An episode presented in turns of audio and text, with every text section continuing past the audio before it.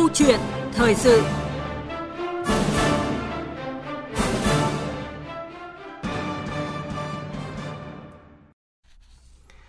Quý vị và các bạn thân mến, dự kiến tháng 9 năm nay thì Bộ Tài nguyên và Môi trường à, sẽ ban hành hướng dẫn kỹ thuật về phân loại chất thải rắn sinh hoạt. À, đây là cơ sở để các địa phương triển khai hướng dẫn người dân à, phân loại rác tại nguồn theo lộ trình chậm nhất là đến ngày 31 tháng 12 năm 2024. Thời gian qua thì công tác phân loại chất thải tại nguồn đã được các cấp các ngành, các địa phương quan tâm chỉ đạo và tổ chức thực hiện. À, tuy nhiên thì việc phân loại tại nguồn vẫn chưa đạt được kết quả như kỳ vọng do các chương trình phân loại rác tại nguồn ở các địa phương phần lớn chỉ mang tính à, thử nghiệm và chưa đồng bộ. Và theo lộ trình thì à, từ năm 2025 thì bắt đầu thực hiện phân loại rác thải, tức là thời gian chỉ còn có hơn một năm. Liệu có đủ để mà thực hiện kế hoạch đúng thời hạn luật định? Cần có lộ trình và đầu tư đồng bộ ra sao? À, câu chuyện thời sự hôm nay, à, khách mời là Phó Giáo sư Tiến sĩ Trương Mạnh Tiến, Chủ tịch Hội Kinh tế Môi trường Việt Nam sẽ bàn luận về vấn đề này. Vâng, xin thông tin tới quý vị là do Phó Giáo sư Tiến sĩ Trương Mạnh Tiến à, đang có chuyến đi công tác nên là chúng tôi sẽ kết nối với ông qua điện thoại. À, quý vị và các bạn quan tâm đến nội dung này thì ngay từ bây giờ có thể gọi đến số điện thoại quen thuộc của chương trình là 02435 563 563 hoặc là 0243 934 9483. À, xin được nhắc lại số điện thoại là 02435 563 563 hoặc 0243 934 9483. À, xin chào và cảm ơn Phó Giáo sư Tiến sĩ Trương Mạnh Tiến đã tham gia chương trình ạ. À, xin kính chào khán giả. Dạ vâng. À, thưa Phó Giáo sư Tiến sĩ Trương Mạnh Tiến, trước khi chúng ta bàn luận về chủ đề phân loại rác thải tại nguồn à, cần được vận hành đồng bộ thì à, mời ông và quý vị và các bạn à, nghe một phóng sự ngắn sau đây ạ. Bà Nguyễn Thị Hương, sống tại quận Tây Hồ, Hà Nội kể rằng, đoàn thanh niên trong xóm cũng đã tới khảo sát việc phân loại rác tại các hộ gia đình, nhưng vẫn chưa có thông báo mới. Việc phân loại rác không có gì thay đổi, dù chính bà cũng hạn chế tối đa sử dụng túi ni lông, nhựa một lần. Phần ra là bà hay hộp đi, cái đâm ra ở nhà bà chỉ có một cái rác thải là vỏ hoa quả đâu. Nhưng cái đấy thì là bao giờ bà cũng cho vào mấy cái túi ni lông rồi là bà bỏ ra chỗ thùng rác. Nói chung tất cả các loại đấy, người ta vẫn cứ vứt tùng luôn đi. Theo cái thói quen từ xưa tới nay họ vẫn làm thế. Các khu chung cư ở đô thị cũng trong tình cảnh tương tự. Người dân vẫn bỏ chung các loại rác vào một thùng đựng duy nhất, kể cả những nơi có sẵn thùng rác phân loại. Chị Lê Thùy Dung, sống tại khu chung cư trên đường Nguyễn Trãi cho biết. Bình thường các gia đình sẽ là để vào các túi đựng rác xong buộc chặt miệng túi chứ không phân loại rác. Đáng lẽ là thiết kế ra ba cái bọng rác khác nhau ở mỗi cái tầng rác hữu cơ, rác vô cơ. Rồi bên này sẽ cho các loại bình nhựa thứ này kia. Những cái đấy nó tốn kém như là các nhà thầu sẽ không làm. Thời gian qua, các đô thị lớn đã triển khai nhiều mô hình nhưng công tác phân loại rác tại nguồn vẫn ì ạch. Một trong những băn khoăn lớn nhất của người dân là hệ thống thu gom chưa đáp ứng được nhu cầu này. Kể từ lực lượng thu gom cho tới phương tiện vận chuyển chưa được cải tiến, nâng cấp phù hợp với yêu cầu mới. Một công nhân vệ sinh môi trường chi nhánh Urenco Ba Đình nêu ý kiến. Bởi vì ở đây họ chưa làm cái cái loại phân loại cho nên người ta chưa biết. Mình phải có những các cái túi nào phải ra túi đấy thì người ta mới mới biết phân loại nếu như mình triển khai lòng dân người ta cũng sẽ có ý thức thôi. Chẳng hạn bây giờ phân ra làm hai loại rác rau riêng rác sinh hoạt riêng thì phải có hai xe hai loại màu khác nhau để dân phân biệt. Như thế là hơi bị phức tạp bởi vì bây giờ là lượng công nhân làm là rất là ít. Trước kia cái phường này mười mấy người làm nhưng hiện giờ chỉ có bốn người làm. Vâng, vừa rồi là phóng sự về thực trạng phân loại rác ở đô thị. À, thưa Phó Giáo sư Tiến sĩ Trương Mạnh Tiến, ông có bình luận gì khi nghe phóng sự vừa rồi ạ? Vâng, ờ, rõ ràng qua cái phóng sự vừa rồi thì ờ, chúng ta có thể thấy rất là rõ là cái việc này tức là phân rác uh, sinh hoạt tại nguồn ấy, thì đã được uh, triển khai. Nhưng mà rõ ràng là các ý kiến đều nêu là chưa đâu vào đâu cả. Và có những nơi thì vẫn cứ ở trong tình trạng uh, rác để chung vào.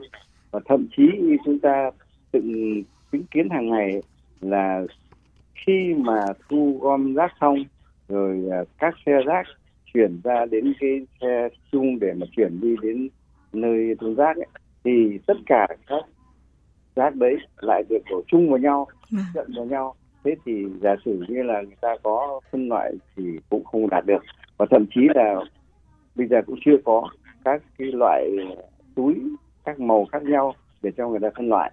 Thế tóm lại thì có thể khẳng định là cái việc mà cái phóng sự nêu ấy ừ. là việc này ta chưa đạt được là rõ ràng rồi và bây giờ thì cần phải có một cái cách làm như thế nào nó rốt ráo như là phải là đồng bộ hơn thì có thể thực hiện được Vâng, à, trên thực tế thì ở các nước thì việc phân loại rác thải là việc làm bình thường. À, thế nhưng mà ở nước ta thì rõ ràng là thực trạng cho thấy là có lẽ đây là cái vấn đề à, còn quá mới mẻ. À, cá nhân ông thì nhìn nhận vấn đề này như thế nào ạ? Thực ra thì ờ, cái đó cũng có đúng một phần nhưng mà gọi là quá mới mẻ thì tôi cho là cũng, cũng không hẳn đúng bởi vì là chúng ta đã triển khai. Tôi còn nhớ là khi chúng tôi là những người ờ, được tham gia đầu tiên về bộ tài nguyên môi trường tức là những năm 2022 2022 23 đấy. Rồi vài năm sau là triển khai ngay ngay ở Hà Nội những các cái dự án trong đó có phân loại rác sinh hoạt tại nguồn à, và 2005 hay 2006 gì đó và đã có những cái phường được cái dự án rất là lớn. Tôi nhớ là đó là JICA của Nhật Bản đấy đã đưa vào. Và với cái chính thức là hướng tới 3R tức là giảm thiểu tái chế rồi tái sử dụng reuse reduce và recycle. Anh như vậy thì rõ ràng là suốt từ thời đấy đến nay có thể nói thậm chí một chút là gần 20 năm rồi mà vẫn dậm chân tại chỗ như thế này. Thì rõ ràng là uh, có vấn đề trong đấy từ việc quản lý từ việc làm các phong trào cho đến việc chuẩn bị cơ sở uh, hạ tầng cũng như là những cái điều kiện cần thiết về mặt kỹ thuật và thậm chí là công tác truyền thông của chúng ta mà chúng ta đang làm bây giờ đấy là cũng chưa đủ. Chính vì thế nó xảy ra tình trạng như thế này. Dạ vâng. À, thời điểm này cách đây một năm thì Nghị định 45 về xử phạt vi phạm hành chính trong lĩnh vực bảo vệ môi trường có hiệu lực. À, nhiều địa phương thì đã triển khai và đã có mô hình phân loại rác thải. Ờ, à, xong sau một năm triển khai thì vẫn chưa đạt được như kỳ vọng. Vậy thì à, theo ông đâu là những à, nguyên nhân ạ? Vâng, cái đó đúng. Có những địa phương thì đã triển khai thực hiện theo nghị định 45. Đấy thì rất là rõ rồi. Nhưng mà trên thực tế thì cái đó nó chưa nhiều. Ở các địa phương. Tức là gì? Có một số địa phương thì triển khai ngay nhưng mà cái việc đó cũng rất là ít. Và tất cả những cái việc này nó phải được làm một cách đồng bộ từ cái khâu mà à, tuyên truyền đã đành rồi. Người ta có thể hiểu được biết được có ý thức thì phải chuẩn bị cho người ta các cái điều kiện để làm. Ví dụ như là có một vị vừa nêu ấy, là túi đâu? Phân loại màu như thế nào để chúng tôi được biết này. Thế rồi à, à, làm thế nào đấy để việc làm này là nó được đồng bộ cũng như là được à, triển khai một cách rộng chứ không chỉ là cái dạng như là thí điểm như này thì vẫn vẫn chưa à, đạt được. Chính vì thế mà đâu đó tôi nghĩ là nghị định 45 là rất đúng rồi nhưng mà cái thời gian hơn một năm có thể là đang còn quá ngắn ra thì nhưng mà phải cố gắng để chúng ta uh, tiếp tục làm uh, như là cái nghị định đã nêu đấy còn những cái gì chúng ta cần phải bổ sung thì cũng phải nhanh chóng làm vì cái thời gian hạn mà chúng ta mong muốn để đạt được mục tiêu này còn rất là ngắn. Dạ vâng, rõ ràng là có quy định xử phạt rồi nhưng mà cách thức triển khai thì chưa đủ và chưa đồng bộ gây khó khăn cho cái công tác này. À, vâng, bắt đầu từ tháng 9 năm nay ạ thì Bộ Tài nguyên và Môi trường sẽ ban hành hướng dẫn kỹ thuật về à, phân loại chất thải rắn sinh hoạt. Và để cho công tác phân loại rác tại nguồn đi vào cuộc sống thì theo ông cần phải xây dựng cái lộ trình như thế nào?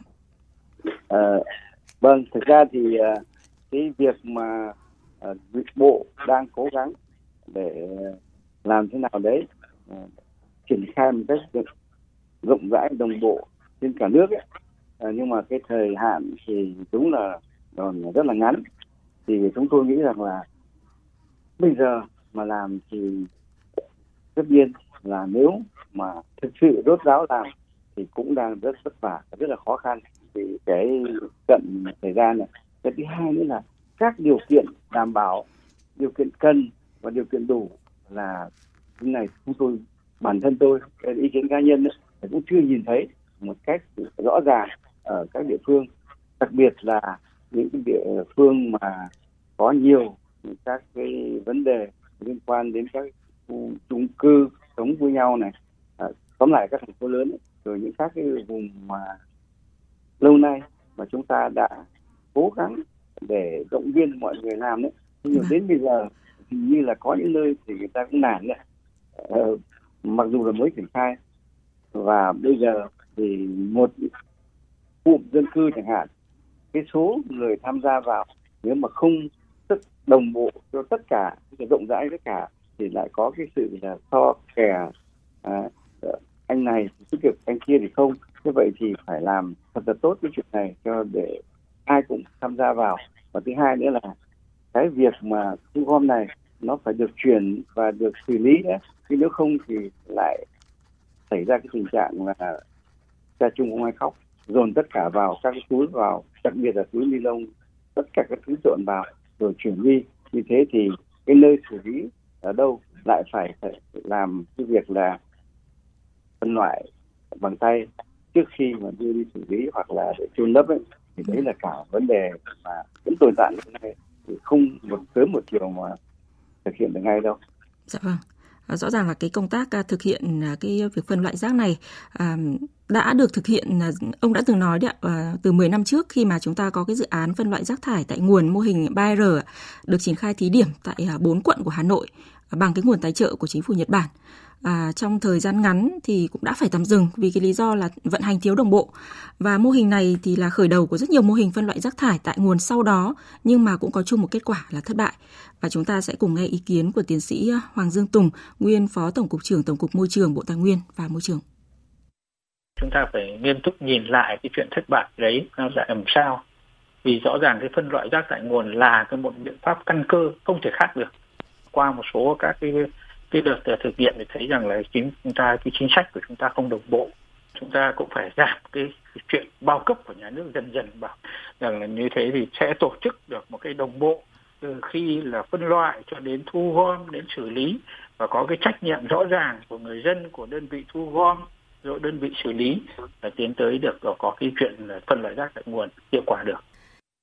Dạ vâng, à, chúng ta đã nói về à, à công tác à, phân loại rác tại nguồn và cái lý do là do những cái à, chính sách của chúng ta chưa được đồng bộ. Thế nhưng mà có một cái khía cạnh nữa, đó là dù quy định như thế nào thì quan trọng nhất vẫn là ý thức của người dân. À, theo ông thì chúng ta phải làm gì để có thể nâng cao nhận thức của người dân trong việc à, phân loại rác thải tại nguồn? Vâng, cái uh, vấn đề về truyền thông là hết sức quan trọng. Có thể khẳng định là từ sự chỉ đạo của đảng rồi ờ, bên thực hiện là chỉ đạo quyết định quyết liệt của chính phủ đấy. Thì lâu nay chúng ta vẫn thấy là gì? Cái giải pháp số một bao giờ cũng là tuyên truyền nâng cao nhận thức à, cho toàn dân toàn xã hội đấy, về bất kỳ lĩnh vực nào. Và cụ thể là vấn đề chúng ta đang hướng tới đây là gì? Giải quyết những vấn đề liên quan đến phân loại rác tại nguồn. Thì cũng phải làm như vậy có nghĩa là gì? Cái việc mà tuyên truyền, vận động, nâng cao nhận thức vừa rồi là đã làm, nhưng mà cũng chưa đạt được như mong muốn. Vì sao? Có lẽ là theo tôi thì cái việc này làm vẫn chưa đủ. Với cái ý này là có những cái vấn đề mà mình đưa ra nhưng mà mình làm, nó có thể là chưa phù hợp thì ta phải xem xem cách như thế nào. Vâng. thì rất là nhiều phương tiện đúng không ạ? Từ tuyên truyền nâng cao nhận thức bằng cái hình thức là truyền thông qua cái TV đúng không ạ? Để vâng. trực quan ấy ta thấy được và làm mạnh hơn. Thứ hai nữa là gì? Là trên các phương tiện thông tin đại chúng báo viết báo in báo hình ấy. Nhưng mà tôi cho là phải đưa mạnh hơn nữa những cái truyền hình những cái nơi mà chúng ta thấy dù ít thôi đang có những cái tính tích cực ở trong đấy vâng. họ tham gia rất là tốt này làm cái kia và phong trào mạnh thì thế phải làm mạnh lên tức là gì chúng ta phải đưa những vấn đề liên quan đến xây là chính làm rất tốt là chính để hướng tất cả những nơi mà chưa làm hay là đang làm chưa uh, đạt đấy thì noi theo những tấm gương đấy vâng. chính vì thế Vâng, nhân rộng mô hình đúng không ạ? Vâng, chủ đề của chúng ta đang bàn luận thì cũng à, thu hút à, rất nhiều sự chú ý của à, quý vị à, thính giả đang nghe đài ạ. Và ngay sau đây thì có một thính giả cũng gửi một ý kiến chia sẻ với ông mà ông có thể lắng nghe ạ. Xin mời thính giả. Vâng, xin chào chương trình ạ. Vâng, vâng ạ. Tôi giới thiệu tôi là Chu Việt Đáp ở Thụy Chính, Thái Thụy, Thái Bình là nhà giáo nghỉ hưu. Thì tôi thấy cái vấn đề hôm nay đài đưa ra là rất là hợp với lại như quê hương chúng tôi.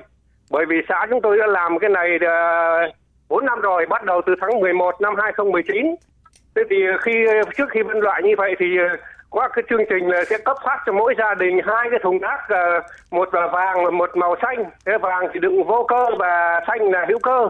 Thế và còn hướng dẫn cả mỗi gia đình là đào một cái hố để để cái rác hữu cơ thì bỏ đó, rồi sau đó thỉnh thoảng lại rác vi sinh lên để rồi có thể làm phân thế nhưng mà cũng gia đình mà người ta ở bên đường hoặc người ta chẳng có đất vườn gì thì người ta cũng vẫn phải chuyển ra ở cái chỗ chung. Thế và trước đây thì mỗi tuần à, người đi thu gom một lần, nhưng bây ờ, có đội thu gom tuần hai lần vào sáng thứ chủ nhật và sáng ờ, thứ năm.